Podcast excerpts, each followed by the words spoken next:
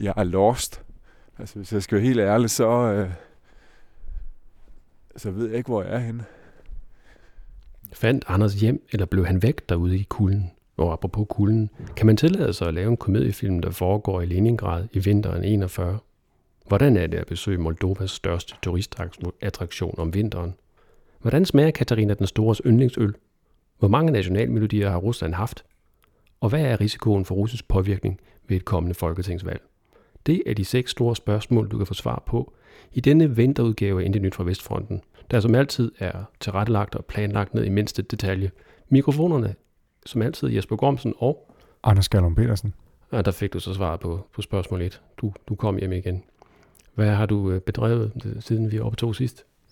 Jamen, jeg har faktisk været på en meget længere tur, og nu det der kommer, det som omhandler Moldovas største turistattraktion, blev optaget i november måned.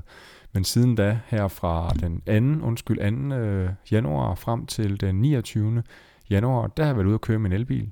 Jeg har simpelthen kørt til Helsinki, St. Petersborg, Estland, altså øh, Tallinn, Riga, og øh, øh, nordlige del af Polen, og så ind i Ukraine, og så lige tilbage igen i, til Slovakiet, har jeg overnattet en enkelt, enkelt nat i, og så har jeg taget til Prag, og så kørt tilbage til hvorfor, Berlin. Hvorfor tog du til Slovakiet?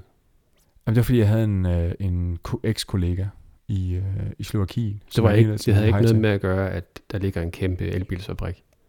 Nej, det var rent, rent tilfældigt, at jeg kom til at køre forbi øh, Folkevognens kæmpe store, jeg, jeg vil gerne underskrive, kæmpe store fabrik, hvor de producerer for eksempel øh, E-op og Porsche.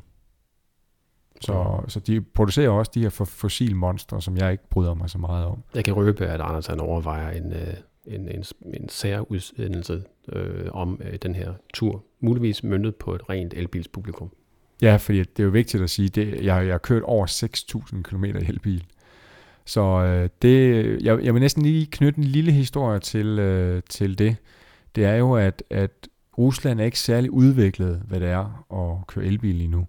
Så på et tidspunkt, hvor jeg skulle hen til en ladestation en 30-40 km syd for St. Petersborg, der øh, den skov, som ligger derom bag, øh, ja, lige ved indgangen. Anders er lige kommet og lige pakket ud, men ja. ikke ryddet det helt op.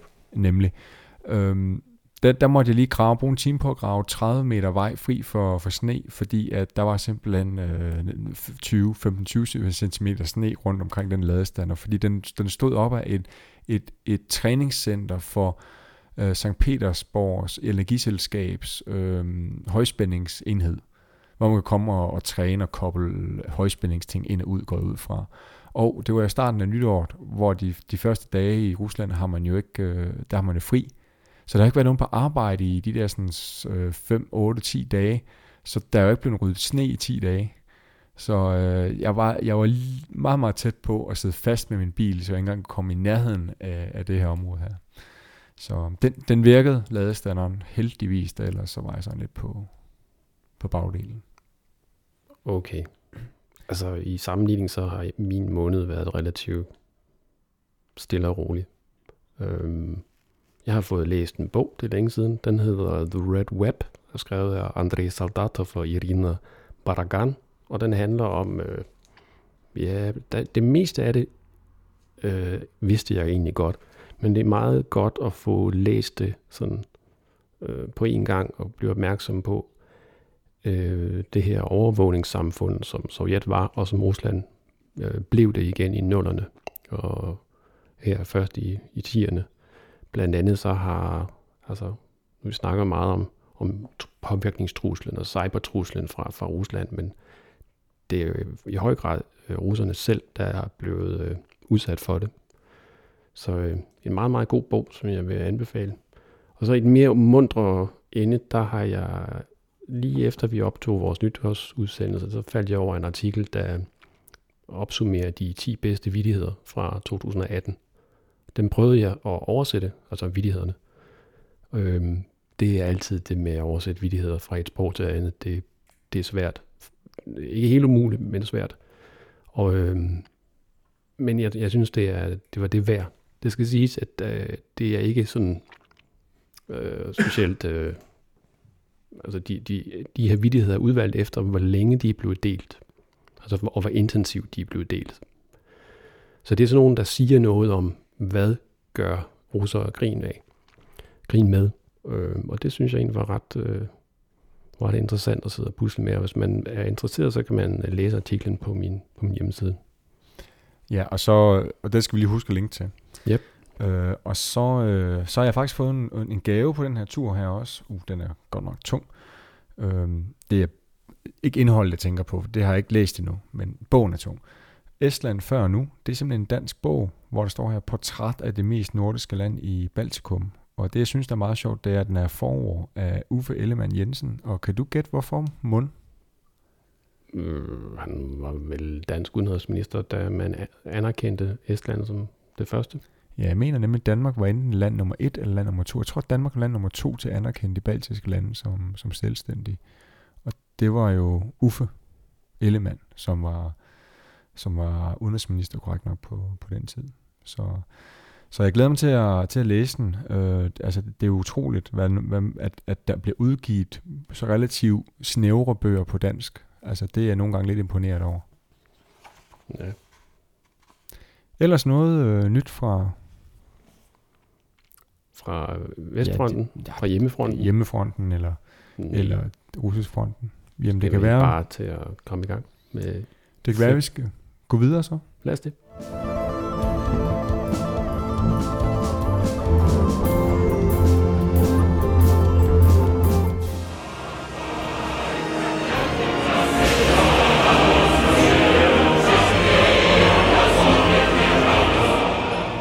Det her er lyden af 100 års russisk historie.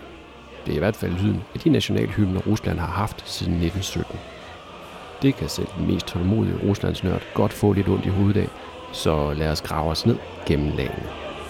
1, 2, 3, 4, 5. Sådan. Vi er nu tilbage i begyndelsen af 1917, og sådan her har Tsar-Ruslands nationalmelodi lyttet siden 1833. Gud bevarer Saren hedder hymnen, og det lyder måske som den klassiske treenighed Gud, konge og fædreland. Det er det sådan set også, bare uden fædreland. Hymnen er en lang bøn til vor herre om at hjælpe Saren med at holde sammen på Rusland og holde fjenden fra døren. Gud bevarer, Gud bevarer krigerhævnerne, ære til frelserne, Gid fredskaberne længe leve må, lyder det i tredje strofe. Men efter tre års meningsløs krig er tilliden til zaren tyndsligt, og da zar Nikolaj den 27. februar 1917 abdicerer, abdicerer nationalhymnen også.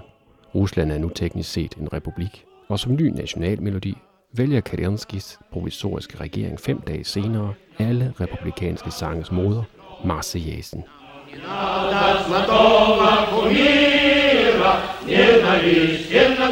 Men så bringer oktoberrevolutionen bolsjevikerne til magten, og i 1922 vælger man internationale som nationalmelodi. Det vil sige, at nogen egentlig nationalmelodi er det ikke. Bolsjevikerne mener, at nationalismen, nationalstaten og kapitalismen hører en svunden tid til. Man tror, at de vestlige imperialister i en sidste krampetrækning vil angribe Sovjet, men at de vil blive slået tilbage, og den røde her vil blive mødt af jublende arbejdere over hele verden og udbrede kommunismen på tværs af sprog og grænser. Og hvem vil så have brug for småborgerlige levn som nationalvåben, nationalflag og nationalsang? Men op igennem 30'erne begynder troen på kapitalismens snarlige fald langsomt at krakelere. Avantgardismen fra de brølende 20'ere er på retur på alle fronter, lige fra seksualmoral til arkitektur. Man markerer 100-året for nationalpoeten og aristokraten Alexander Pushkins død. Filmgeniet Sergei Eisenstein får lov til at lave store historiske epos om russisk historie, for eksempel om Alexander Nevsky og Ivan den Grusomme. Man begynder at skabe en mytologi, der hylder den sovjetiske stat og knytter Sovjetunionen til fortiden, til Rusland med folkekomedien Cirkus fra 1936 får man for første gang en uofficiel nationalmelodi, bredt af mit fædreland. I filmen ser man kommunister marchere over den røde plads, mens de synger ikke om kommunismens lyksaligheder, men om et frit og retfærdigt fædreland. Da Sovjetunionen angribes af Nazi-Tyskland, henvender Stalin sig for første gang til sovjetborgerne og tiltaler dem ikke kun kammerater, men også borgere, brødre og søstre. Sovjetunionen har nu endelig forladt internationalismen og fagnet nationalismen i en overlevelseskrig mod det nazistiske Tyskland og dets allierede. I 1943 er krigslykken vendt. Roosevelt, Churchill og Stalin skal mødes for at drøfte verdensordenen efter krigen. Og Kommunistpartiet synes ikke, at Sovjetunionen ved det topmøde skal repræsenteres af internationale og dens tekst om verdensrevolution. Derfor udskriver man i 1943 en konkurrence om at finde en ny national melodi. 165 komponister og 42 poeter deltager, hvoraf flere indsender flere forslag. Stalin kan imidlertid ikke lide de indsendte forslag. Han synes, man i stedet skal skrive en ny tekst til en eksisterende melodi, Bolshevikpartiets hymne. Forskellige komponister blev bedt om at orkestrere hymnen, men ingen af dem falder i Stalins smag. Da Bolshoi Teatrets dirigent Ari Bazovski blev bedt om at orkestrere, beder han til gengæld om nogle retningslinjer. Stalins ordre lyder, at nationale hymnen skal lyde som et skib i høj sø på Stillehavet. Og sådan bliver det.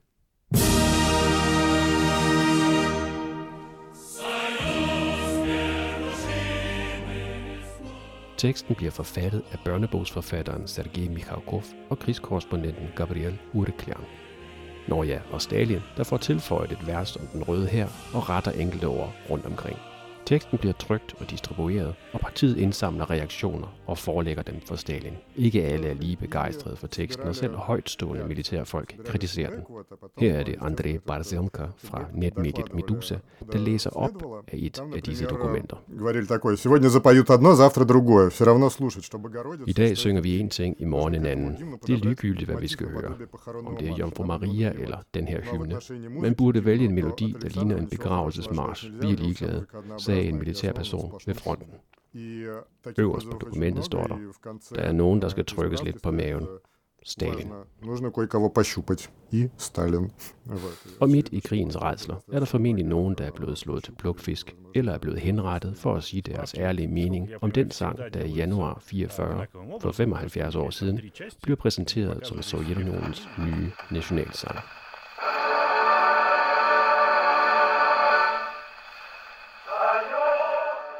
Stalin dør i 1953, og i de næste fire år udkæmpes en indædt kamp i centralkomiteen om, hvem der skal efterfølge despoten.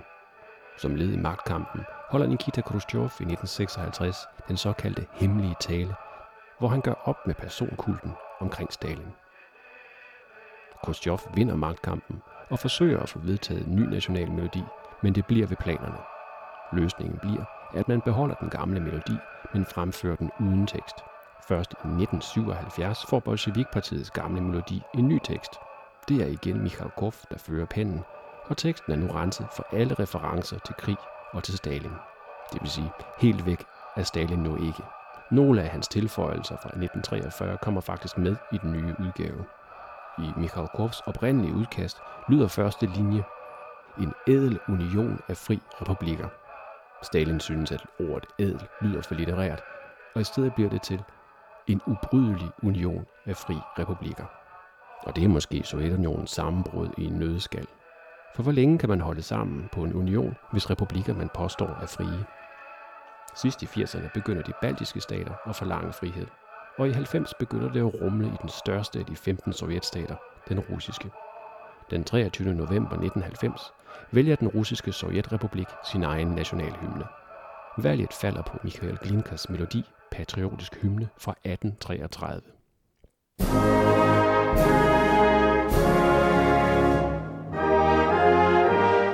Da Rusland løsriver sig fra Sovjetunionen, bliver Glinkas værk også det selvstændige Ruslands nationalhymne. Melodien har den storladenhed, som en hymne skal have, men mangler en tekst. Der bliver skrevet flere forslag, men ingen af dem kan samle flertal i det russiske parlament, der i disse år bestemt ikke kontrolleres af præsidentadministrationen. Det er de færreste russere, der har noget forhold til den mærkelige, ordløse musik, der nu bliver spillet ved officielle lejligheder. Og i år 2000 bestemmer den nyvalgte præsident Putin at genindføre den sovjetiske nationalmelodi med en ny tekst. Man udskriver igen en konkurrence og modtager 6.000 forslag til den nye tekst. Men det bliver sjovt nok den nu 87-årige Sergej Mikhalkov, der for tredje gang får opgaven. Bolsjevikpartiets gamle ateistiske hymne lægger nu toner til ord om Rusland som et helligt rige. Der er mange henvisninger til Ruslands størrelse, til nedarvet visdom fra svundne tider og til en stolthed over at være født i det gigantiske land. Blandt ældre og middelalderne russere er det de færreste, der kan teksten udenad. Men mange unge har lært den i skolen. Da myndighederne i Krasnodar i 2018 forbyder rapperen Huskys koncerter i byen og anholder ham fra ekstremisme, møder en masse fans op og begynder at synge nationalmelodien på en måde, som man vist kun kan betegne som bidende sarkastisk. Vær berømmet du vort frie fædreland. En århundrede gammel union af broderfolk. Vær berømmet denne forfædre givende folkelige visdom. Vær berømmet vort land. Vi er stolte af dig. Tiden må vise, om den nu 75 år gamle nationalmelodi også når at få 100 års jubilæum, eller om den 19 år gamle tekst når at fylde 25. Man kan aldrig vide.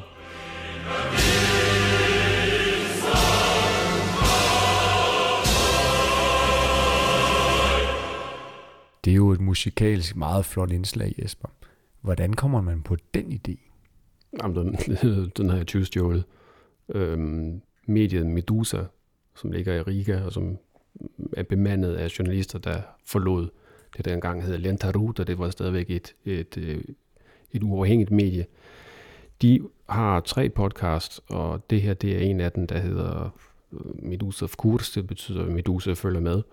Og øhm, jeg hørte ved et, et tilfælde, at øh, de fejrer øh, Nationalmelodiens 75 års dag på den her måde, ved simpelthen at gå tilbage i historien og finde ud af, øh, hvordan var betingelserne, da, da den blev, blev til. Og det er jo et super interessant koncentrat af russisk historie. Hvis du bare kigger på, hvad, hvad russerne har sunget over de sidste 102 år, så er det øh, fem forskellige melodier og seks, syv forskellige tekster. Øh, det, er jo, det er jo helt vildt at vidne om, at den russiske historie er en, en slagmark. Øh, altså den, og ja, altså jeg, jeg slutter af her med at, at stille spørgsmål om, hvor gammel når den her tekst må blive. Øh, man kan sige, at den danske nationalmelodi er, er jo noget bagl. Altså det, vi synger noget med bøge, der står med Salten Østerstrand, og det, det hænger jo ikke sammen, fordi Østerstranden, vores østkyster er jo, er der mest brakvand ved.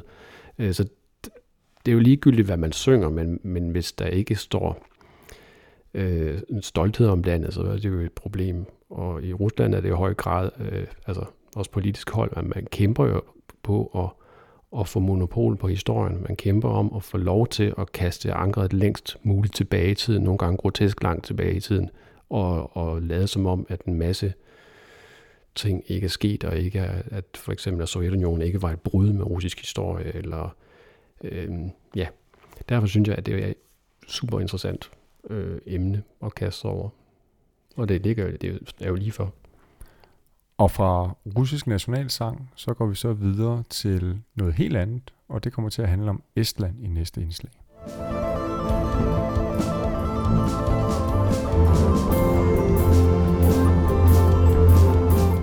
På min elbilstur rundt fra Danmark og tilbage til Danmark over St. Petersborg, Ukraine og Baltikum, så kom jeg også igennem Tallinn.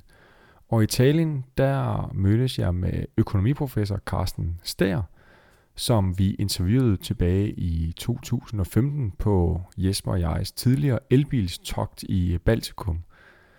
Øhm, og i den forbindelse vil jeg lige nævne, det er bedre at gøre det om sommeren, end at gøre det om vinteren, men det er en lille biting.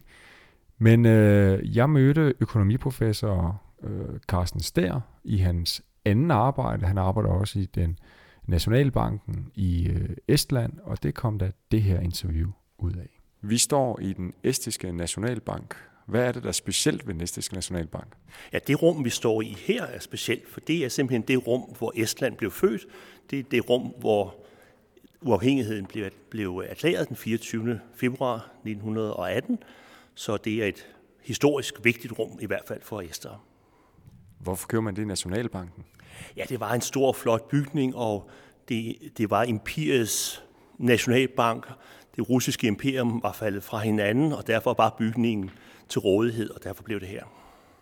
Og bag der er der et billede. Hvem har vi på, på det billede? Ja, der har man øh, tre øh, ministre fra den første regering, inklusive Konstantin Pertz, som blev hængende og faktisk var ja, først statsminister, så blev han præsident, og var den person, som øh, var, her, i, var præsident i 1940, da øh, Rusland invaderede, og, og, og han fik selvfølgelig en tur til Gulag.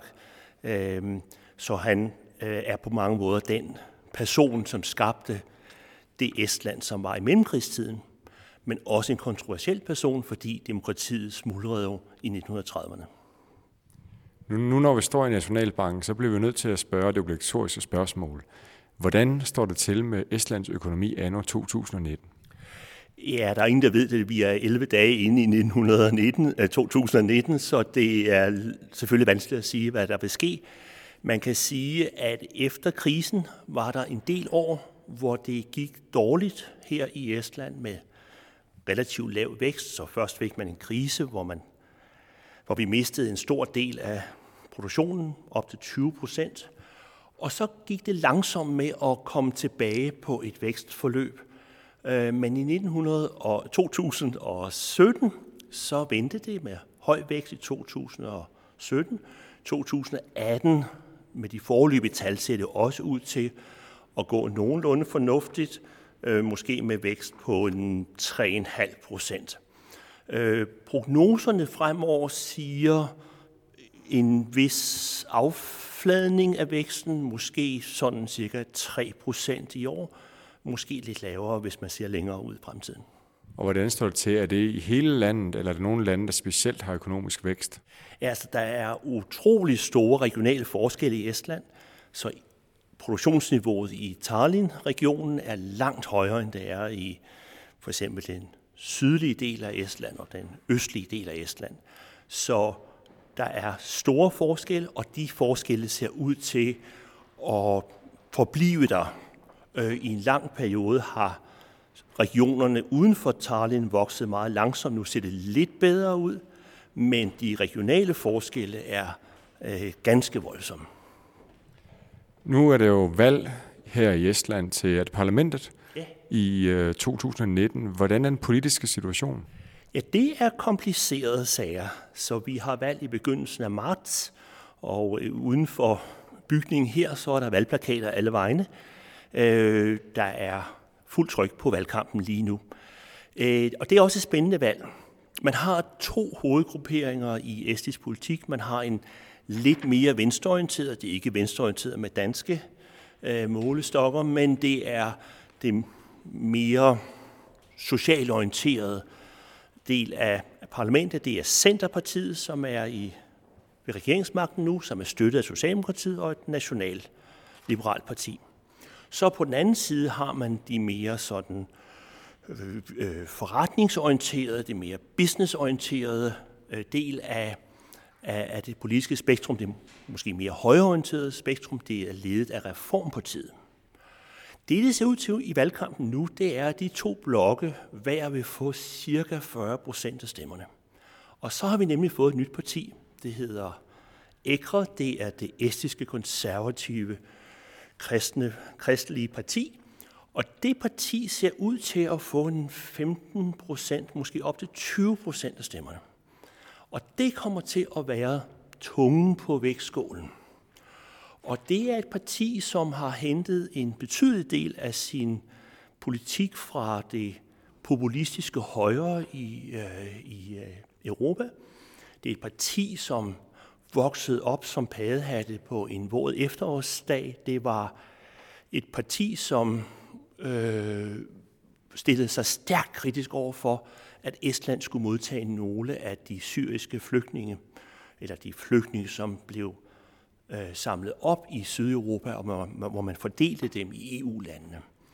Og det skabte et, en reaktion i dele af befolkningen, og ud af det øh, fik man grundlaget for det, som nu er ækre, det der måske kunne minde om Dansk Folkeparti, men det er måske, ja, det er måske på mange måder som Dansk Folkeparti, men det har selvfølgelig nogle øh, specifikke forhold her i Estland, blandt andet fordi vi har en mere kompliceret etnisk sammensætning med både ester, russer og så nogle ganske få indvandrere som mig og nogle få øh, titals syre. Så i virkeligheden så er valget ikke afgjort endnu? Nej, det er slet ikke afgjort, og det er det, at Ekre er blevet så stort ser ud til at blive stort og, og vigtigt, det øh, kunne meget vel føre til en slags paralysering, sådan som man har set det i måske Danmark i 70'erne, men også i, som man ser i Sverige nu. Så det er sådan set første gang, hvor man kan sige, at, at det er helt åben, hvordan øh, regeringskonstellationen kommer til at se ud efter valget.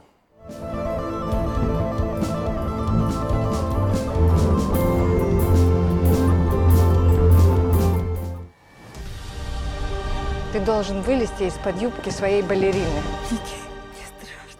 I 2017 var det det russiske drama Matilda, der skabte røre i den russiske film Annedam.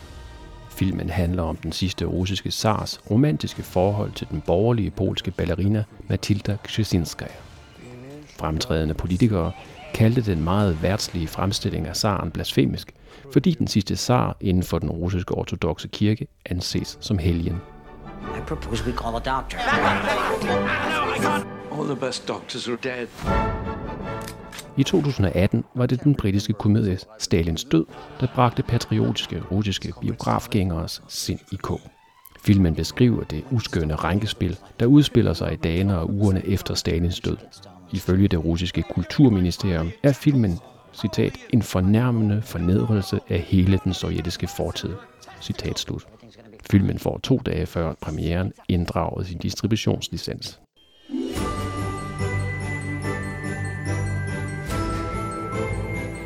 I år er det så den russiske komedie Prasnik, eller Festen, der har fået brusere op i det røde felt.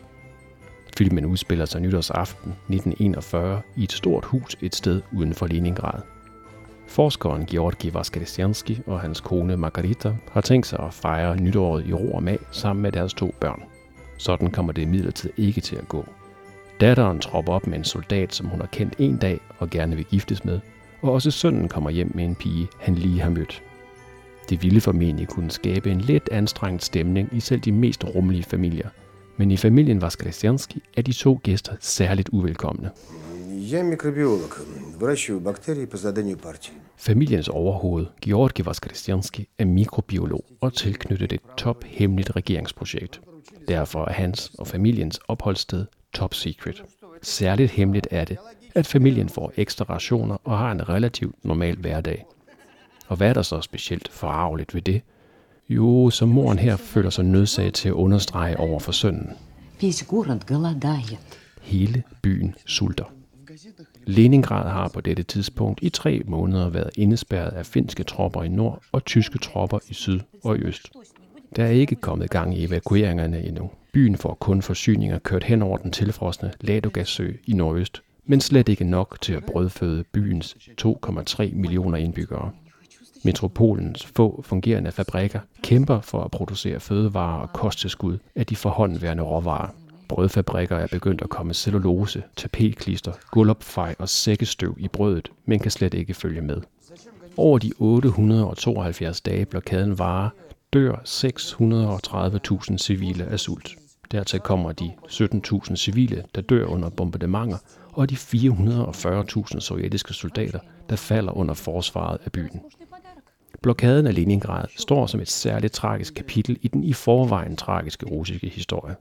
Nogle historikere betegner blokaden som et separat folkedrab. Det russiske ord for en person, der har overlevet blokaden, blokadnik, har for russerne lidt samme klang som holocaust-overlever. Instruktør og manuskriptforfatter Alexei Krasovski kunne derfor dårligt have valgt en vanskeligere scene for sin komedie. De etablerede filmstudier har da også takket nej tak til projektet og til præmissen, som den fremstår i dette lille klip. Her forsøger moren at instruere sin søn. Det er nok klogest at fortælle hans fattige, forkommende, forældreløse veninde, at det kun er fordi, at det er en festdag, at de har så meget mad. Объясните что все это только потому, что у нас праздник. Er det så en sjov film? Døm selv. I erkendelse af, at filmen er så kontroversiel, at den aldrig vil kunne få en distributionslicens, har instruktøren lagt filmen direkte ud på YouTube, hvor den indtil videre kan ses med både russiske, engelske og italienske undertekster. Personligt synes jeg ikke, at Prasnik handler om blokaden af Leningrad. Det er faktisk slet ikke en historisk film. Nok er den holdt i en lækker sepia, men det er også det eneste, der virker gammelt ved den. Især virker replikkerne og de tre kvindelige karakterer meget nutidige. Til gengæld er budskaberne under det tykke lag sort komedie tidløse. Filmen handler, som jeg ser den, om løgn og fortielse, men først og fremmest om retfærdighed, der i filmen er symboliseret ved brødet, som familien Vaskresianski har så rigeligt af, og som den sultne gæst Marsha insisterer på skal deles ligeligt. Хлеба должно достаться поровну. Man kan sagtens se filmen som en allegori for nutiden, om nutidens skæld mellem dem, der har og dem, der ikke har, og om den uskønne selvretfærdighed, økonomiske eliter nogle gange råder sig ud i, når de skal forklare, hvorfor netop de sidder på så stor en del af rigdommene. Но мы не стоим в стороне, мы сражаемся. Да, не на переднем плане, но тоже. Vi har ikke startet denne krig, men vi kæmper også. Ikke på forreste linje, men alligevel, siger moren og fortsætter. Hvorfor vi har sådan en overflod? Fordi staten værdsætter os. Hvad skal man elske jer for? Instruktør Alexej Krasovski forsøgte at få filmen vist ved en lukket og gratis forvisning den 25. januar. Den 23. januar fik ejeren af biografen i midlertid kolde fødder, og det samme gælder de biografejere, Krasovski har talt med lige siden. Filmen ligger dog fortsat på YouTube, hvor den indtil videre er blevet set 1,3 millioner gange.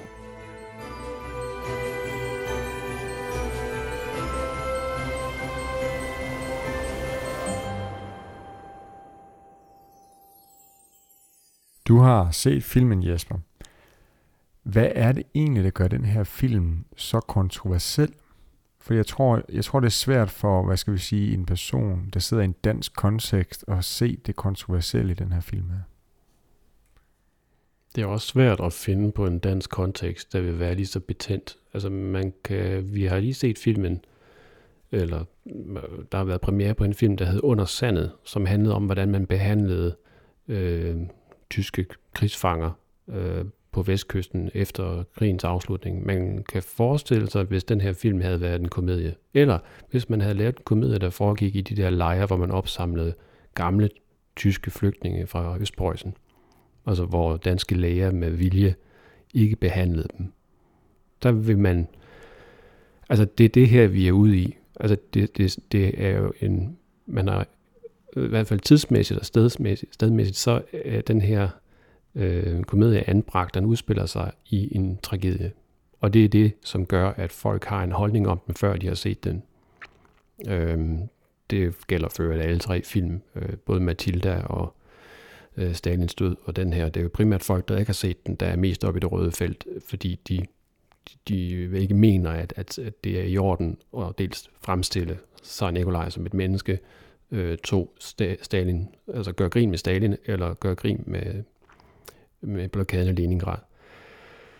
Så det er det, der ligger bagved det her. Men, men ikke desto mindre, hvis man har lavet sådan en film i en dansk kontekst, nu brugte du under sanden, som jo er en ret god film, og lavet den om til en, en komedie, eller øh, altså Stalins død, altså man vil jo ikke forbyde film i Danmark, altså Kulturministeriet i Danmark vil heller ikke komme ud og lave en udtalelse om, at, at den ikke bryder sig om filmen. Altså, Nej, forhåbentlig ikke. det, det går jeg ikke ud for, nej. Altså, hvor, hvorfor, hvorfor har man brug for det i Rusland? Jeg tror, øh, som jeg sagde før, altså, man prøver at udviske alle skæld i historien, fordi øh, det nuværende regime i Rusland, altså sikkert også det næste, har jo brug for at kunne pege langt tilbage i historien, og ligesom kunne dokumentere, at vi varetager de kulturelle øh, værdier, som har præget Rusland. Altså, det, det elsker vi jo selv at høre. Altså, vi, når vi tænder for dronningens nytårstale, så er det jo lige så meget tradition i det, som at høre, hvad hun rent faktisk siger i år. Øhm, og det er det, som, som kampen står op lige nu. I Rusland er det så øh, særlig vanskeligt, fordi det er jo i høj grad et kollapset imperium. Det er ligesom, de, de gennemlever det samme, som englænderne gennemlevede efter 2. verdenskrig, øh, da deres imperium øh, smuldrede. Øh, man kan også se på tyrkerne, hvordan Erdogan agerer lige nu. Det er jo også i, det er næsten, det er 100 år efter, at øh, øh, det osmaniske rige faldt sammen, at Tyrkiet stadigvæk er, er fanget i den her øh, stormagtsretorik. Øh, og 2. verdenskrig er øh, et så vigtigt kapitel i den russiske historie. Det siger også sig selv, når der, man mistede fem, det, hele Sovjetunionen mistede mindst 25 millioner mennesker.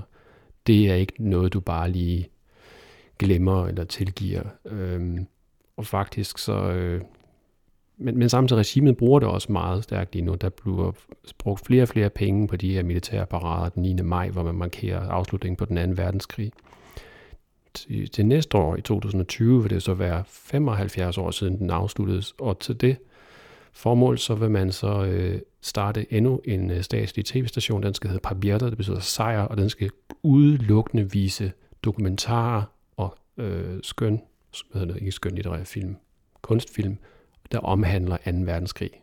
Altså de her fire år i, i 2. verdenskrigs historie, som russerne kalder den store fæderlandskrig, der er rammen for en hel tv-station det siger lidt om, altså hvor meget man, det er let for os at sige tasker langhalm på det her, men, men det er lidt det, man gør. Altså hele tiden slår ukrainerne i hovedet med, at øh, de er bare fascister, og det var Rusland, der alene og enhændigt øh, reddede Europa fra fascismen osv. osv. Altså man bruger og misbruger historien.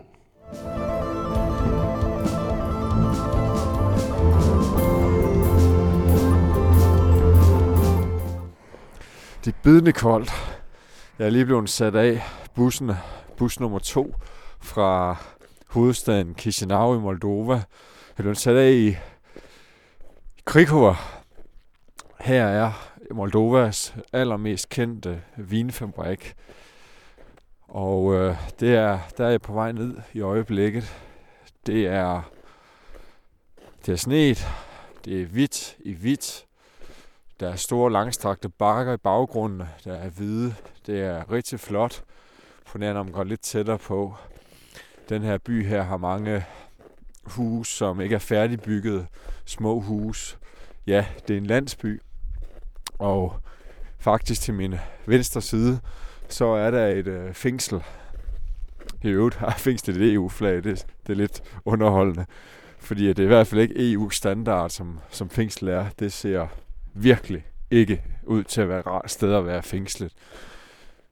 Busturen var som et déjà vu til, da jeg allerførste gang kom til Moskva i 2002. Ikke nok med, at det var koldt, det var det også dengang. Men øh, bussen var sådan en ungarsk Icarus-bus. Icarus-bus. Øh, ledbus, hvor der ingen varme var i overhovedet.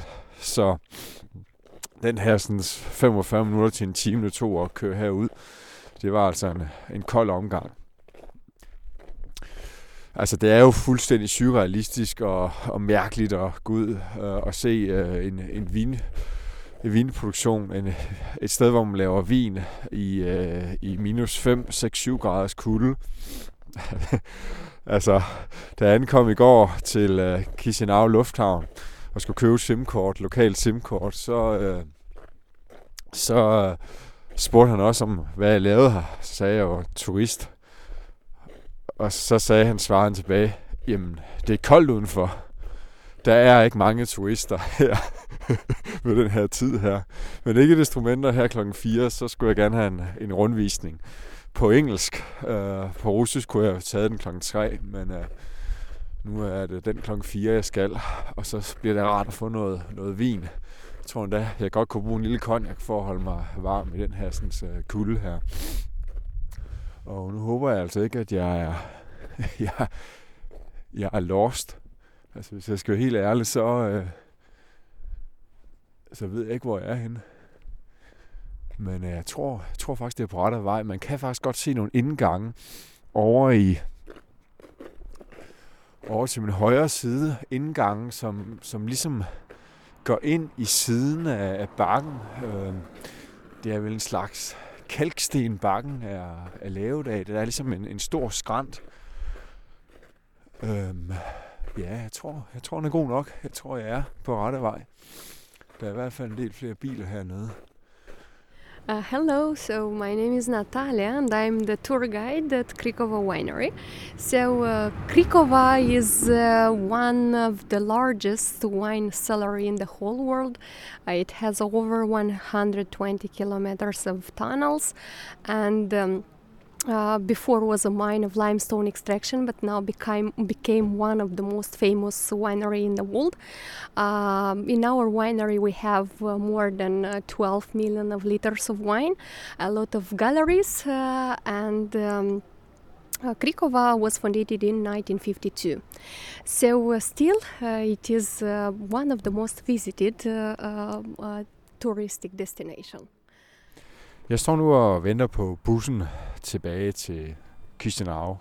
Jeg har lige været nede og se Krikor vinfabrik, eller jeg vil nok hellere øh, vende om at sige, at det er nok mere en vinopbevaringssted. Øh, det, er, det er alligevel lidt overvældende at tænke på, at når man kører rundt i den der lille elektriske bil, som øh, de fragter turisterne rundt på, så kører man rundt i gange, som er omkring 120 km lange, hvoraf 80 km af de her gange her, de øh, tilgår områder, hvor at man laver vinproduktion. Og det er altså både almindelig vin, men også øh, museerne vine, altså noget, der ligner champagne. Nu må det ikke kalde det champagne, som guiden også sagde. Men de gør selvfølgelig meget ud af at reklamere for sig selv på den måde, at om her har vi noget vin, som, øh, som er ejet af den russiske præsident. Det her med vin er ejet af Angela Merkel, og det her vin, det er ejet af John Kerry fra, fra USA. Men det, er jo, det skal så siges, at det er nok mere et salgsgame, ikke? fordi det er jo realiteten noget vin, som, som øh, den her sådan, statsejede virksomhed har givet til de her mennesker her. Øh, og dermed, så kan man jo dermed indirekte sige, øh, gør det som reklame. Nu kommer bussen.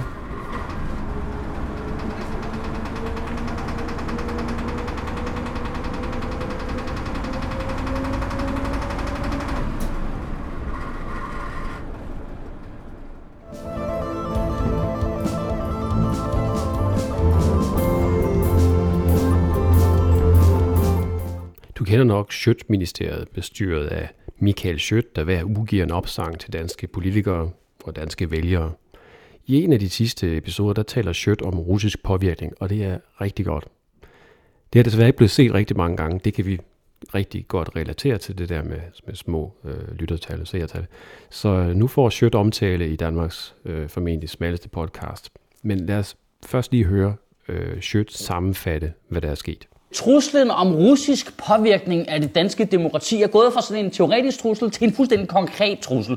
Både øh, Forsvars efterretningstjeneste og PT har advaret om russiske misinformationskampagner, og i denne her uge indgik alle partier i Folketinget en gentleman-aftale om at stå sammen mod øh, eventuelle læk for russiske hacker. Ja, det der er tale om her, det er, at øh, Øh, russiske parti, eller ikke slutter fra danske partiledere har givet hinanden håndslag på, at øh, hvis de får tilsendt øh, sådan rigtig lækkert snask på nogle af de andre partier, ting som de ikke helt kan overskue, hvor kommer fra, hvem der har lækket og hvem der har tilsendt dem, så skal de lade være med at bruge det i en valgkampagne. Og det sker i sådan en overordnet situation, hvor PT og FE øh, også har været ude offentligt og fortælle øh, om en, en fare eller en mulighed det er jo sådan noget et, efter, et øh, efterretningstjeneste sprog, man taler i sandsynligheder. Og øh, FE har sagt, at øh, Danmark sandsynligvis kan blive mål for påvirkningskampagner. Øh, hvis man øh, scroller helt ned i bunden af, af FE's 60 sider lange rapport, så kan man så se en definition af sandsynligvis. Det er sådan noget med 5, nu skal lige se her, var der noget med 60% sandsynlighed eller noget. Nå, det samler jeg op på lidt senere. Men i hvert fald så øh, tager chefen for PET og chefen for FE, øh, de har turneret rundt på Christiansborg og besøgt øh, og talt med alle folketingsgrupperne for ligesom at klæde dem på øh, til det trusselbillede, som de to tjenester øh, mener, der er. Men er det ikke sandsynligt, at man fra russisk side, eller en anden efterretningsside allerede måske har været inde og kigge på, på computer og server, der tilhører XYZ partier i Danmark? Øh, jo, det kan godt være, at man har hapset kæmpe datamængder. Øh, og så det var formentlig også det, der skete, øh, da man offentliggjorde de her ting, øh, som man havde øh, hacket fra det demokratiske parti. Altså det var jo, havde, det var jo noget, der var hacket måneder eller måske et år i forvejen, og så lige, lige pludselig lagt, blev lagt ud da det ligesom, man mente, det var opportunt. Så det kan godt være, at det kompromitterende materiale, det er indsamlet, men øh, partierne har i hvert fald lovet hinanden, at de ikke vil udnytte det, hvis de får det tilsendt i sådan en suspekt form. Og nu er jeg frem til sandsynligt, det betyder, det er mere sandsynligt, at det sker, end det modsatte. Okay, undskyld. Fair nok, det, øh, det er godt, man har definitionerne i orden, og jeg er glad for, at efterretningstjenesten har brugt papirplads på at, på at få sat det på plads. Øh, videre til, øh, ja, til Schütz fantastiske definition af, hvad det her er. Okay, data time. Dum, dum, dum, dum, dum, dum, dum, dum. Sådan her fungerer øh, russisk misinformationskampagne helt konkret. Øh, russerne de gør det, de finder nogle øh, temaer, politiske temaer, som øh, skaber store følelser og stor splittelse. Det er typisk øh, immigration og EU. Og så øh, laver man nogle falske historier og spreder dem. Det er bare en russisk klassiker, det der. De er så fucking gode til det. Det er jo fordi, de har jo brugt det der misinformationstaktik på deres egen befolkning siden den kolde krig. Nu er der bare kommet sociale medier, så nu kan de bruge de samme tricks på os. Tusind tak, Mark Zuckerberg. Hvordan kan vi så vide, at det er misinformation? Men der kan jeg et super lille trick. Det vil jeg sgu gerne lige give til jer. Jeg bruger det selv super meget på alle mine egne ting. Det er noget, der hedder øh, logik. Så tænder du hjernen. Og så tænker du, hmm, Hmm. Anders, hvad siger du dels til den her definition og til den her modmedicin, som øh, Schødt udskriver? Jeg er faktisk meget glad for modmedicin. Faktisk, øh, det, det, altså, helt ærligt, mange af de ting, man nogle gange læser, de er jo altså, man så dybt godnat, hvis man lige tænker de der tre sekunder ekstra. Og det er også derfor, jeg er ofte inde i nogle diskussioner, hvor man, hvor man, hvor man sidder sådan lidt, jamen, jamen altså, hør nu, hør nu her, XYZ. Det her, det er jo logisk. Det giver jo ingen mening. Øhm, altså, øhm, for eksempel en diskussion om, at, at 40% af, på et tidspunkt var der i russiske medier, 40% af alle dem, der havde stemt til det russiske, undskyld, ukrainske parlamentsvalg eller præsidentvalg, havde stemt på Jaros, som er en højere radikal leder i, øh, i for Pravis sektor i Ukraine, i hvert fald på daværende tidspunkt. Mm-hmm. 40 procent. Altså, og, og hvis det var sandt, så kunne man godt, så kunne man godt måske gå ind og sige, at, at ja, så har fascismen måske overtaget i Ukraine. Det kunne man måske godt gå ind og sige. Men, men det er bare, hvis man tænker lidt efter, så, så, så, så giver det jo ikke mening. I virkeligheden så var stemmetallet omkring 1-3-4 procent i nogle områder. Altså det var meget, meget langt fra. Så altså, det er sådan lidt, øh, og nu nævner han jo også, øh, Michael Schøtz, en sag omkring 20.000 knivbevæbnede øh, flygtninge i Serbien, der var klar til at gå et eller andet sted, eller, eller Kroatien, tror jeg det var. Og det er, jo, det er jo sådan lidt, når det begynder at blive sådan lidt langt ud, altså prøv lige at tænke en ekstra gang. Ja, og så der er også tal, der viser, at folk jo liker ting, uden at have læst, hvad det er, de liker. Og det er jo bare dumt, og det er også en kultur, vi skal til at gøre op med, fordi det er øh, bevist, at de fleste, de bruger kun 2-3 sekunder per post på Facebook, som måske gudskelov også er lidt på retur, altså antallet af brugere falder, og brugen af mediet falder. Hmm. Men det er jo også fuldstændig hjernedødt, at man på basis af letkøbt overskrift går ind og med sit like er med til at skabe en eller anden bølge eller et eller andet hype omkring noget, som kan være grebet ud af den blå luft, eller være lettere overdrevet eller decideret forkert. Og vi kan jo lige tage at lave en, en lille test her omkring det her bord her, fordi vi sender jo ofte artikel-links til hinanden jo. Hvor ofte læser du hele artiklen, jeg sender til dig? Øh, jeg læser det meste, hvis ikke det hele. Hvis, hvis, altså, det jeg kommenterer på, der har jeg altid læst det meste. Okay. Og og jeg, jeg har det jo samme. Jeg læser i hvert fald altid overskriften, og det kan godt være, at jeg læser 3-4 linjer, men jeg vil godt erkende, det er ikke altid, jeg læser alting til enden. Fy, Anders. Men så ved vi også, at journalister, de skriver det mest øh, interessante og vigtigste først, når man skriver artiklen, så der man kan skære i bunden, ikke? Jamen, der kan stadigvæk, nu har jeg jo tjent, tjent mine det til, til dagen og vejen som journalist, der kan godt gemme sig rimelig væsentlige detaljer længere nede i, øh, i artiklen. Og det tror jeg også, der gør i Michael Schøtz øh, indslag her. Yes. Nu er jeg nemlig til noget, som, øh, som jeg ikke er, er helt enig i. Selv Putin må sgu da have svært ved at vælge mellem Lars Løkke og Mette Frederiksen. Åh, for helvede, det bliver ikke en af de to idioter der. Åh oh, gud, det blev Uffe Elbæk. Ja, her der siger Schødt, altså Putin kan vel, det må være lidt så pest eller kolera, det kan vel ligegyldigt, hvem det bliver, øh, Mette eller Lars. Men det er ikke kun det, påvirkning er. Påvirkning er ikke kun at påvirke udfaldet af et valg, og, og så, altså, at det bliver Mette Frederiksen, eller det bliver øh, øh, Lars Uffe Elbæk. eller Uffe Elbæk for den sags skyld. Altså hvis Rusland ud påvirkede valget i USA, og det er der jo både forskere, der mener, at de ikke gjorde, og at de rent faktisk gjorde. Men øh, hvis i det omfang, man kan tale om en påvirkning, så var det jo ikke, at man påvirkede folk til at, flere folk til at gå ned og stemme på Trump. Det var, at man påvirkede demokratiske vælgere til at blive væk. Altså unge vælgere til at blive væk. Og det er den her form for påvirkning, som jeg synes øh, er mest overset. Øh, fordi det værste, ikke, det værste, der kan ske, er ikke, at Uffe Elbæk han bliver statsminister med, efter et folketingsvalg med 80% valgdeltagelse. Det værste, der kan ske, det er, at hvilken som helst anden, hvilken som helst politiker bliver valgt med kun 50%. Eller at, øh, og det måske, det bliver også nævnt, mener jeg, i de her øh, forsvars øh, efterretningstjenestes vurdering, at Europapars, øh, Europa, øh, parlamentsvalget kan jo også blive udsat for det her. Øh, og der er det jo, er det jo endnu mere øh, kritisk, kan man sige. I forvejen er der mange, der bliver hjemme den dag. Og så hvis det er, bliver ligesom i, i Irland eller andre, eller Grækenland, hvor det kun er 30 procent eller sådan noget, der stemmer til et Europaparlamentsvalg, men så begynder det jo at, at, at gnave i, øh, i legitimiteten, ikke? Og, og det er måske mere det, man skal frygte øh, ved påvirkning. Øh, noget andet er så, og hvem, hvem der påvirkes kraftigt her.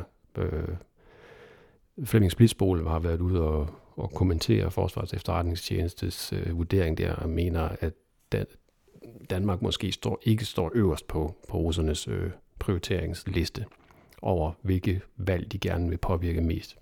Og hvorfor tror egentlig det? Men han mener, at øh, han mener simpelthen, at den danske øh, demokrati er for solidt. Han mener ikke, at vi sådan kan blive skubbet om kul. Øh, og så mener han, at, at øh, det nok primært er Ruslands nærområde, at, at Rusland vil forsøge at påvirke. Fordi der har man jo i de øh, nabostater, hvor der er et stort russisk mindretal, der har man også lidt mere arbejde med, end man har her i, øh, i Danmark, hvor det er sådan måske ganske få stemmer, man egentlig kan, kan påvirke. Ja. Og, og nu, nu har vi brugt Uffe Elbæk som eksempel her, og skal vi ikke lige tilføje, det, vi har ikke rigtig nogen, det, det er tilfældigt, vi bruger Uffe Elbæk, ikke? Det er fordi, at Ja. øh, Schødt bruger ham. Nemlig. Så det er ikke, det er ikke fordi, at vi, vi er 100% for Uffe Elbæk eller 100% imod. Det er bare fordi, at Sjøt bruger det. Ja. Og det skal jeg selvfølgelig lige sige. Vi vil selvfølgelig også gerne uh, hjælpe Sjøt-ministeriet, og vi linker, vi linker til Sjøt-ministeriets uh, video. Vi er selvfølgelig glade Jeg for... håber lidt på, at han linker tilbage. Ja, vi, er- vi er glade for, at uh, der er nogen, der taler om, om Rusland og Østeuropa ud over os. Og gør det så skarpt og sjovt. Ja.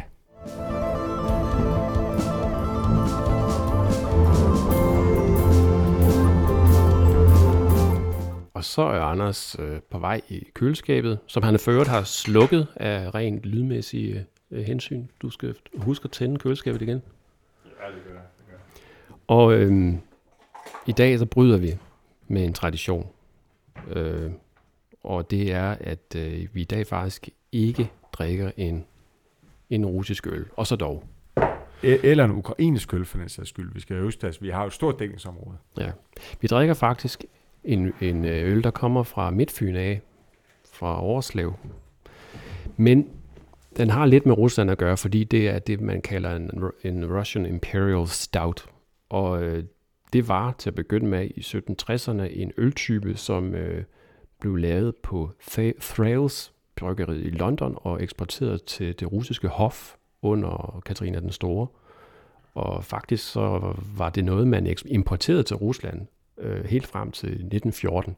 I dag er det primært bare en øltype, som mange øh, kaster sig ud i, og det er en meget, meget stærk, øh, den her den er på 11 procent, og Seriøst? ja, Hold da ferie. ja, Den har ikke været dyr så, tror jeg. Skal vi, ikke, skal vi ikke prøve at åbne den så? jo, lad os det. Og den er så, øh, den er fra, fra Midt, Midtfyns Bryggeri i Årslev på Fyn. Øh, det er for øvrigt ejet, ejet af Eddie Schwarter, som er amerikaner. Øh, jeg har mødt ham en gang. Så det her, det er jo bare international fryd og gammel. Så Den det her det, det er en øl, der er brygget øh, på Fyn. øh, af en amerikaner med et russisk navn. Det kan jo ikke blive mere internationalt. Jo. Nej vel. Men, Og øh, den der, har den her, den er fuldstændig, hvis man holder det her glas øh, kan ikke se igennem. op mod lyset, så kan man ikke se noget som helst. Så det her, det er jo, hvad man, øh, har hørt det sammenlignet med, med kaffe og espresso. Altså det her, det er øllenes espresso. skål i Skål. dansk øl, faktisk. Ja.